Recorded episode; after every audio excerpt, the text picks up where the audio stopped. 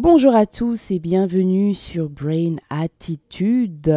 Et donc, euh, je suis Laetitia Lusakivana, entraîneur cérébral, praticienne neurofeedback dynamique et également spécialiste des intelligences multiples. Et donc dans notre chronique de Brain Attitude aujourd'hui, nous allons nous pencher sur un thème qui fait vibrer n'importe quel leader. On est toujours dans la série qui parle de neurosciences et leadership et on va parler de motivation. Et non, je ne parle pas de sentiments que vous ressentez quand vous avez finalement terminer votre dernière réunion Zoom de la journée, je parle de la vraie et pure et authentique motivation qui fait bouger des montagnes et inspire des équipes et surtout rend le café du lundi matin un peu plus tolérable.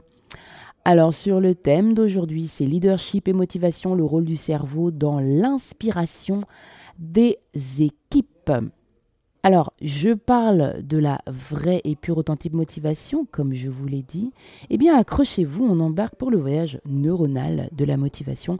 Alors, qu'est-ce qui motive réellement euh, une équipe? Une augmentation de salaire? Je ne sais pas, une meilleure machine à café peut-être, un stationnement gratuit, je me pose la question, eh bien peut-être, mais il y a une chose de plus profond. Euh, les neurosciences nous disent que notre cerveau est câblé pour la connexion, l'autonomie et la maîtrise. En d'autres termes, nous voulons nous sentir liés, avoir le contrôle de notre travail et devenir de plus en plus compétent. Alors comment en tant que leader vous pouvez vous inspirer de cette chronique et donc inspirer votre équipe en utilisant ces connaissances? Eh bien voici trois conseils pour vous aider. Premièrement, c'est important de créer un environnement d'équipe qui va favoriser la connexion. Cela pourrait être aussi simple que d'organiser des déjeuners d'équipe ou euh, réguliers ou de célébrer ensemble des succès de l'équipe. Le but est de faire sentir à chaque membre de l'équipe qu'il est une partie essentielle de tout. Deuxièmement, donner à vos employés plus de contrôle sur leur travail. Le cerveau aime ça, il est boosté, il est motivé.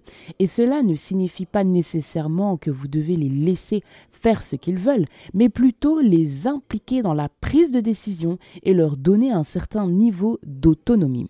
Enfin, c'est bon d'encourager le développement des compétences, proposer des opportunités de formation et de développement. Les employés qui se sentent compétents et voient leur croissance euh, euh, se développer sont plus motivés et Et donc pour approfondir ce sujet de la motivation, j'ai un super livre pour vous.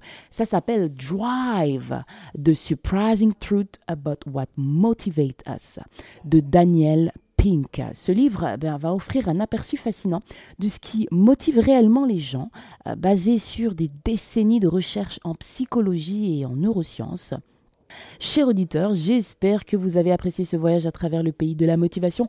Rappelez-vous, un leader inspirant n'est pas celui qui crie le plus fort, mais celui qui comprend les besoins de son équipe et sait comment les satisfaire. Alors la prochaine fois que vous vous demandez comment motiver votre équipe, n'oubliez pas de faire un voyage dans le cerveau de vos employés. Vous pourriez être surpris de ce que vous y trouverez. Et maintenant, comme le dit le vieil adage, une équipe motivée en vaut deux. Alors allez-y, inspirez votre équipe et regardez-la déplacer des montagnes. C'est tout pour aujourd'hui, chers auditeurs. Restez motivés, restez inspirants et souvenez-vous toujours, votre cerveau est votre meilleur allié. À la prochaine.